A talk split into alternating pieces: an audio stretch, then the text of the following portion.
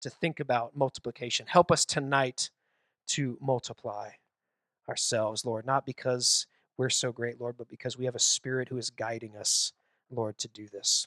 We ask this in your name. Amen. Amen. So, Jude is speaking to Christians. The one who uh, wants these promises may have them if they put their faith in the Lord Jesus Christ. So, he says, To those who are called, who are beloved in God the Father and kept for Jesus Christ. So there's no uh, there's no mistaking his audience is the church.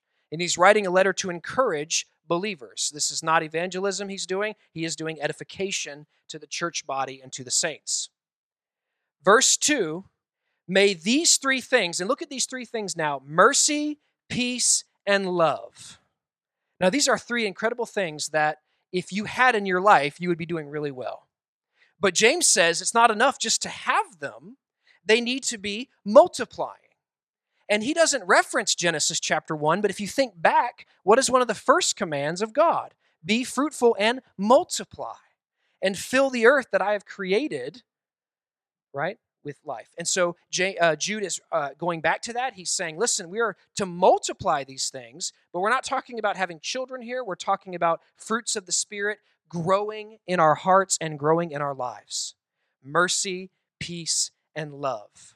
Now, for these promises, we have to trust the Lord. You cannot gain these things on your own. And let me be clear Jude is talking to Christians, he's writing a letter to a church. And most likely, there would be very few uh, unconverted souls at the first reading of that letter. It's probably in a house, a couple families, maybe, and then it goes on from there.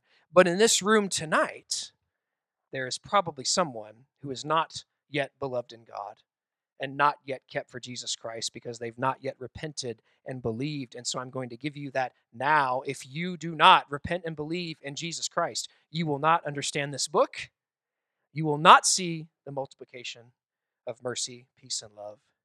And you will not know the joy of the Holy Spirit. So I encourage you, as I'm speaking to Christians and believers, if you're sitting here tonight for whatever reason and you know you're not, please don't stay in that state. Don't, don't knowingly sit there and know that, yeah, I don't believe in any of this. Consider your soul before God. Consider your heart before the Almighty that He is real and that He is judge. But He's also a merciful judge, and the mercy is near you tonight. It's near you. And if you'd only call out for it, Jesus said, If you seek me, you will find me. If you come to me, I will not cast you out. But for those of us who have already, let us go on to three different texts. First, we're going to go to Hebrews chapter 4, verse 16. And the theme of this verse is the mercy that we want to multiply in our lives. So, how do we gain mercy? Because if I don't have mercy, I cannot multiply it, so I need to gain it first. How? Hebrews 4:16. Let us then, us the church, believers, with confidence, so with the assurance and the proper mindset, draw near to the throne of God of grace that we may receive mercy. And why are we receiving mercy? Because without mercy, I cannot even get to that throne. It's paved by the mercy that Jesus shed with his own blood for me. That's how I get there. Let us draw near with confidence. I talk to so many people that break my heart when they say things like, Well, I, I hope that God accepts me.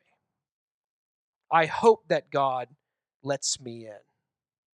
That's not the hope of the Christian life. We have a hope of what we know Jesus has done, not a false hope that God may let me through the gates. The Holy Spirit tells you. There, there will be no guessing on Judgment Day. That's why it's a great and terrible day. So we draw near with confidence. We don't draw near God not knowing the outcome. Jesus has died, He's been resurrected, He's, He stands at the right hand of the Father, and He's ready and willing. He's building the place. He's waiting for the Father's command to go back and get his church. We don't draw near that throne wondering what's going to happen. We know what's going to happen. The saints are going to be gathered, and the goats are going to be tossed aside. The wicked who have never repented will be pushed away from God, and the people, the children of God, who believed in him, who repented of their sins, who trusted in Jesus Christ, they will be gathered, and they will be forever with God. So we draw near with confidence that we may receive mercy. Now think about this mercy that God is giving. You and I are not justified to go to him. We are not we are not able.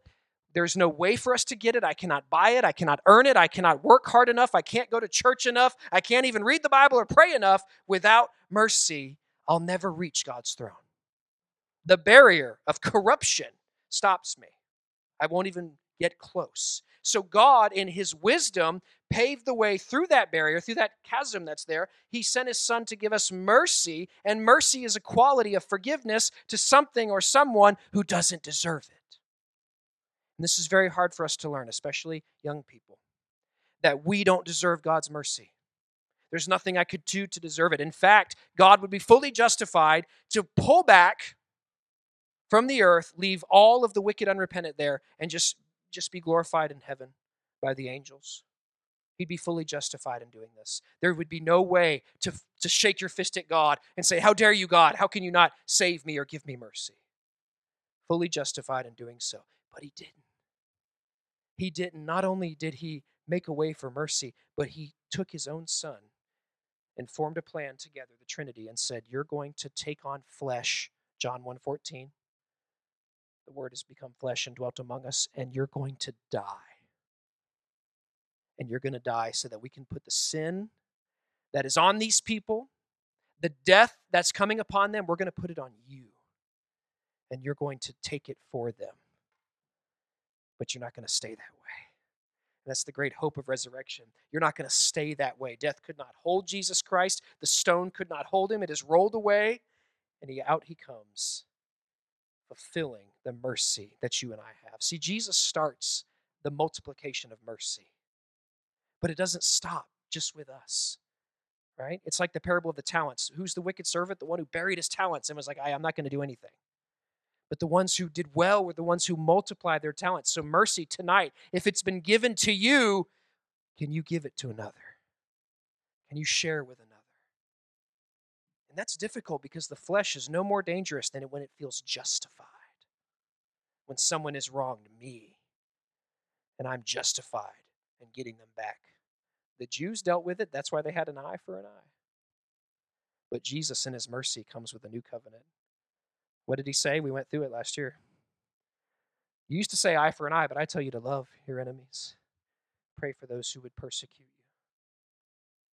Mercy needs to be multiplied. If we do not mer- multiply mercy, we will find ourselves in a legalistic church full of gray, colorless Christians walking around only pointing out fallacies and ignorance and arrogance and errors, offering no love, no reconciliation, no forgiveness. That's not God's church. In fact, I love the, uh, the, the solution to heretics later on in the Bible when he says, If someone has gone out from you, blessed is the one who goes and gets that brother and restores him and brings him back to the church and back to Christ and see them repent of their heresy. Students, adults, tonight we need to focus on multiplying mercy. Because if you expect God to give you mercy, but you withhold it from any around you, has God really given you mercy? He hasn't. Because the mercy he gives does multiply. But for time, we must go on. Peace is the next quality. Go to Philippians chapter 4, verse 7. Peace is one of the most beautiful things about Christianity because you can't understand it. The Bible says so peace that passes all understanding. I can't understand it, much less teach it. The only way I can tell you to understand peace is to know it. And the only way to know it is to go to the one who gives it. Philippians 4 7. And the peace of God, which surpasses all understanding, will guard your hearts and your minds in Christ Jesus. I cannot tell you about peace you have to feel the presence of peace in your soul by the Holy Spirit. I cannot list it on a whiteboard for you in a classroom. I cannot say, here's the ways you'll know that you're at peace. Now, I can get close because we can talk about the anxiety, we can talk about the fear, we can talk about the lack of peace that leads to sin and that breeds more sin and goes on and on. We can talk about qualities of peace that in my soul I was so sure that this is what God wanted me to do. However, you can be mistaken. Many a Christian has made a mistake thinking they were doing right, thinking they were following God's will, but they made a mistake. They chose the wrong path, said and did the wrong thing, and lost their peace. So, if it surpasses all understanding, why then did he give us a verse on it and many verses in the New Testament? For this reason the peace of God, which surpasses all understanding because God's ways are higher than our ways, God is not understandable by you and I, will guard our hearts. God will give you peace to guard your heart. And who is it guarding it from?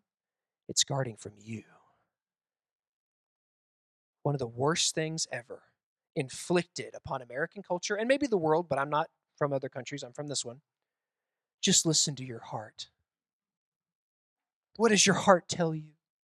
That's not a Bible verse. I think that's Titanic. It's certainly a bad rom com. Don't listen to your heart. Your heart is deceitfully wicked. And what you're calling a heart's actually part of your soul. The cardiac muscle that's pumping blood, it doesn't do anything with emotions at all, okay? Your heart is wicked. What John Calvin called the uh, continuous idol factory. Imagine that an assembly line right out of your soul producing idols of the things you love more than God. That would be embarrassing, wouldn't it? So my heart needs to be guarded from even myself, much less the world, but even myself, because I am often my own worst critic. Anybody with me, right? I'm the one, I will devise scenarios in my head upon scenarios upon scenarios that spiral off into subplots and subgenres, and it never ends. And I can't even remember what I started thinking about, much less praying about. You ever seen that meme with the guy trying to figure out all the conspiracy theories? He's got all the charts laid out, right? And he's like, I figured it out, man. It's the Cheetos. They're, they're, that's what, yeah, it's what killed the dinosaurs. The Cheetos made out of moon dust. It's, it's, it's fake, and your heart will tell you fake things. Your flesh will lie to you to get you to worship yourself. It'll whisper lies in your ears this way You were right to say that. They were being a jerk to you. It's okay. God won't mind. Or even worse, don't worry. God doesn't concern himself with something this small. Lies, guys. Lies. Lies. And I would say lies from the pit of hell, but they're not from the pit of hell. They're from the pit of that wicked heart. So, how do I get peace today? How can I multiply peace? Well, we have to understand it comes from God, not from me. I have to understand it's guarding my heart and my mind in Christ Jesus. So, when my mind, as Romans chapter 8 says, is focused upon God and focused upon Christ, it will be set rightly on its course and only deviated into temptation and to sin off of that course. So, when it's set rightly, now I am focusing on God. My mind is at peace. My heart is guarded and I am ready to share that peace with others. I cannot tell you the amount of times I've talked to a student and I had to say to them, I know this is cheesy and I know you're not going to like this answer, but in this particular case, you will understand when you get older. And it never fails. The student's always like, oh, yeah, uh huh, thanks a lot. That really helps. But I've had the ones come back years later and go, man, you were right you were right. That thing either did get better or, or it wasn't the right way or it wasn't that big of a deal to begin with. We multiply peace by seeking the God of peace, and he will guard your heart. Last one, love. 1 John chapter 4 verses 16 and 17, probably the best book on love. I know it's 1 Corinthians chapter 13, so everybody says, but 1 John is so beautiful. Chapter 4 verse 16 we have come to know and believe the love that God has for us. God is love, and whoever abides in love abides in God, and God abides in him. You cannot separate love, true love, from God. Now, not to pick on teenagers again, but you're really easy targets, so I'm going to do it anyway. There's a phenomenon going on that, that I didn't have when I was a teenager because we didn't have phones like you guys did. I had a flip phone and I had a little spot on my belt where it clipped on it. Yes, I was cool. and we couldn't really do all the talking that you guys are doing, but teenagers, because of the new cell phones, have invented a new type of social interaction. and it's called talking. And I remember, I felt like that lady with the monkeys, you know, learning about, you know, not the jar monkeys. Let's forget that line of thought. So I, I remember learning about this the first time because I heard two kids say, Oh, yeah, I'm talking to her. And I was like, Okay. And they're like, No, Mr. Josh, I'm talking to her. And I'm like, Yeah, good for you. and he's like, No, no, we're going out. And I'm like, Out where? we're dating. I'm like, Wait, what? You're dating? This is like a 12 year old telling me this. He's like, Yeah, we're talking. And I'm like, Well, how do you date? How do you go out? And he's like, Oh, you don't get it, old man. We don't go out anywhere. We text. And I'm like, Oh, texting. This phenomenon has led to intense feelings of love. And I've witnessed young teenagers, preteens, telling each other that they love each other romantically. Now, I have observed something else. None of their qualities of love, because of their age probably, have even reached the place that I would say that I love chicken tacos. I was talking with a kid one time. He's like, You don't understand, Mr. Josh. I love her. And I was like, You've known this girl for like two weeks. I have better relationships with shorts. I have socks that I love far more deeply than that. They support me, they've been there for me.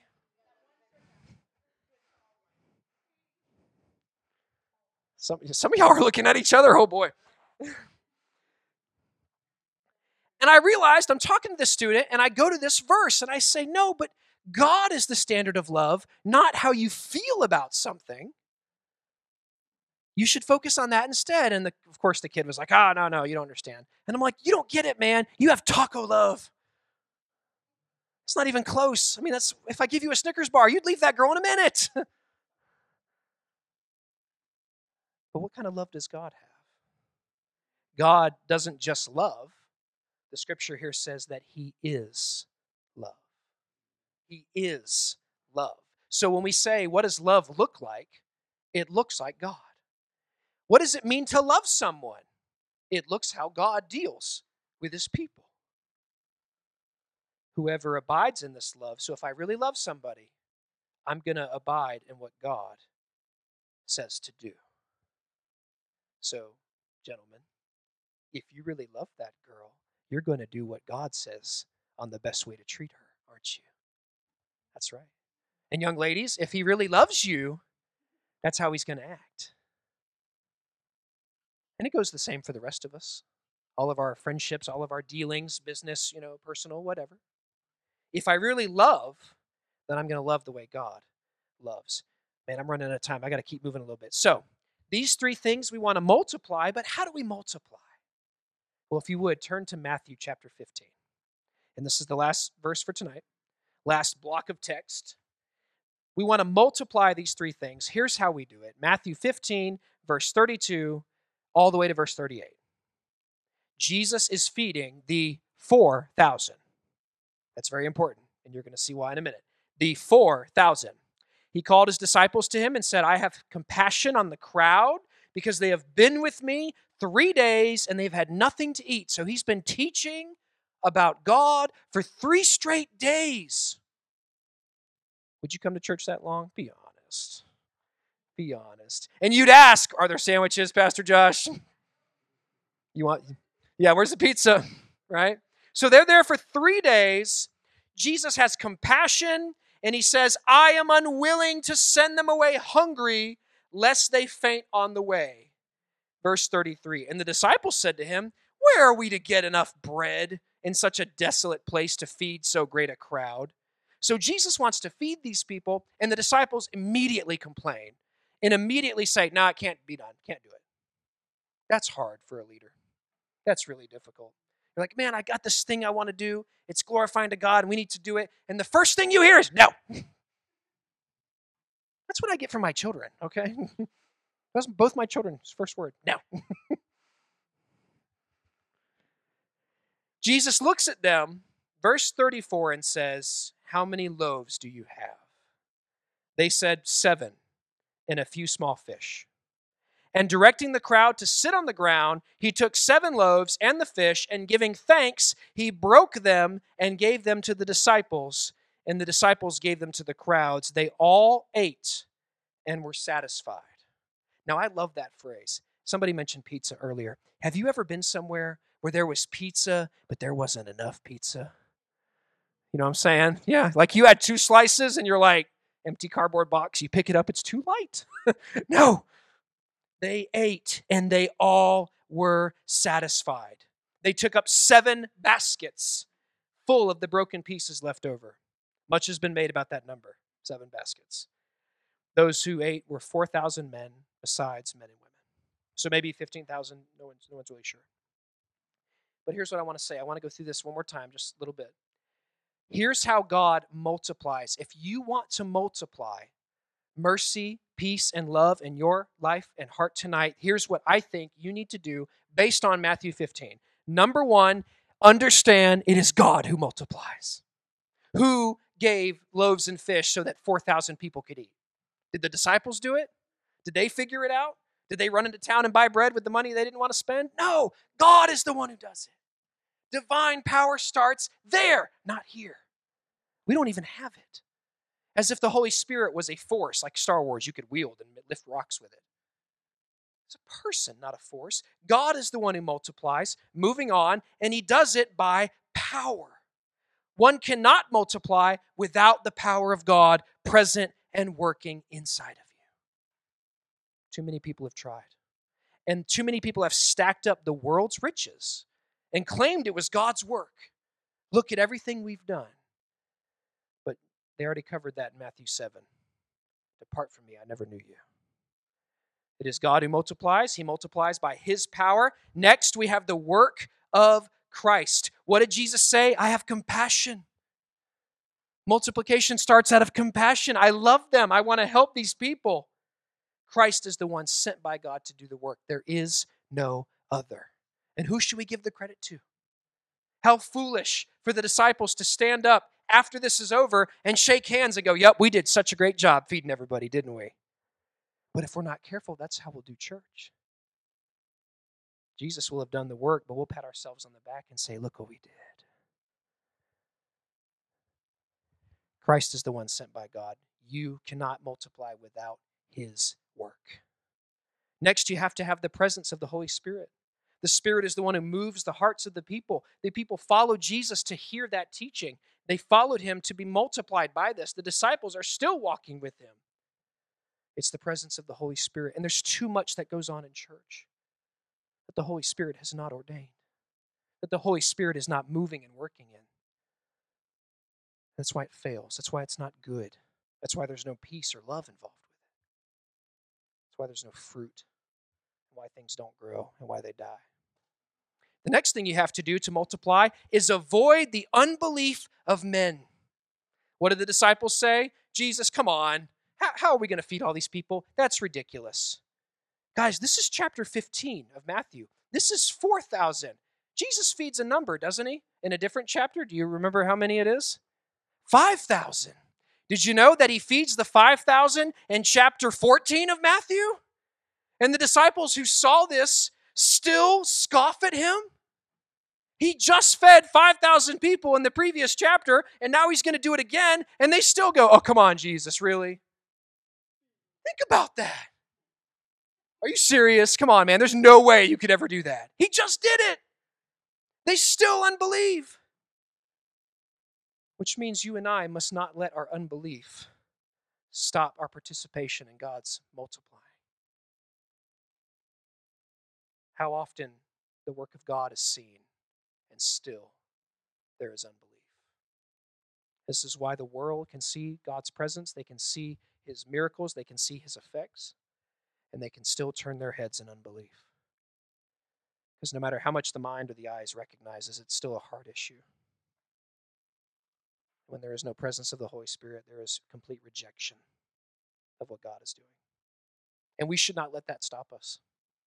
Even if it comes from within our walls, we should not let unbelief stop us from being involved in God's multiplication. The next thing we have to do is we have to have good responsibility. Somebody brought loaves and fish. Somebody planned for the day. Now, this particular chapter doesn't identify who, who it is, maybe, but often it's the little boy, right? somebody thought about that little kid in the other story. Maybe it was his dad, maybe it was his mom, maybe he made his lunch that day. But he planned and he executed his plan. We cannot go through life just going, well, God will take care of everything. I don't have to do anything. God has given us responsibility to preach the gospel, to serve, to make disciples, to, to obey his commandments. The good responsibility of man is good when it's guided by God. The bread and fish was provided. We must be ready to use our provision to provide for others. And in so doing, God will glorify and multiply his kingdom. The next is service. The disciples, even in their scoffing unbelief, what do they do? They sit down the crowds and they pass out the loaves and fish. And they keep passing it out till all are satisfied. Service by God's people, being near the work of God. You have to be there at the crowd. You have to be one of the disciples. You can't be back in town and hear about the miracles and claim, yeah, I was there too. I'm a part of that. How many people say, oh, yeah, I'm a Christian? In America, we have 330 million, and almost 300 million claim to be Christian. But these people are not attending church. So, what are they? Truly unbelievers is what they are. And finally, this to multiply, we have to understand that God is multiplying his kingdom. We are called to serve him, obey him, and believe him and the calling he's put on each one of us to multiply that kingdom. And we're all given different ones. And it is so easy to look up here and see the person on stage and think, yep, they're closer to God than I am. They're doing more than I am. But it's not true. God has given each and every one of his children a calling to multiply his kingdom. Now think back to Genesis chapter 1. Be fruitful and multiply. The message for you tonight is this Be fruitful with mercy, love, and peace, and multiply these things. And in so doing, you'll see the blessing of God. If you would, bow your heads, pray with me. Dear Heavenly Father, Lord, I'm so thankful that tonight, Lord, your word is multiplying even now in the hearts of your saints. Lord, that we're taking mercy and love and peace and we're thinking about ways we can share them and spread them and give them out to others.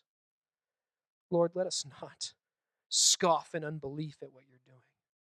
Let us never turn, Lord, to our own worship and our own kingdom. Lord, for that's a kingdom of ash that's going to fall. Lord, but instead let us focus on your work, guided by your Spirit, Lord, ordained by yourself and made possible by your Son.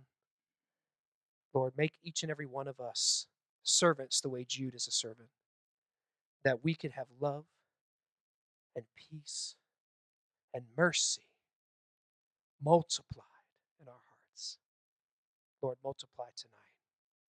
And Lord, as I said toward the beginning, if there be any in here who have not even yet tasted the richness of salvation, Lord, tonight could be the night. Lord, I pray you would touch their heart, fill them with your spirit, and continue to multiply your kingdom. Lord, I pray for this food that we're about to eat. I ask you to bless it to our bodies. And right before I dismiss, I just pray that you would bless each and every soul here, that they would multiply and glorify only you your name we pray. Amen.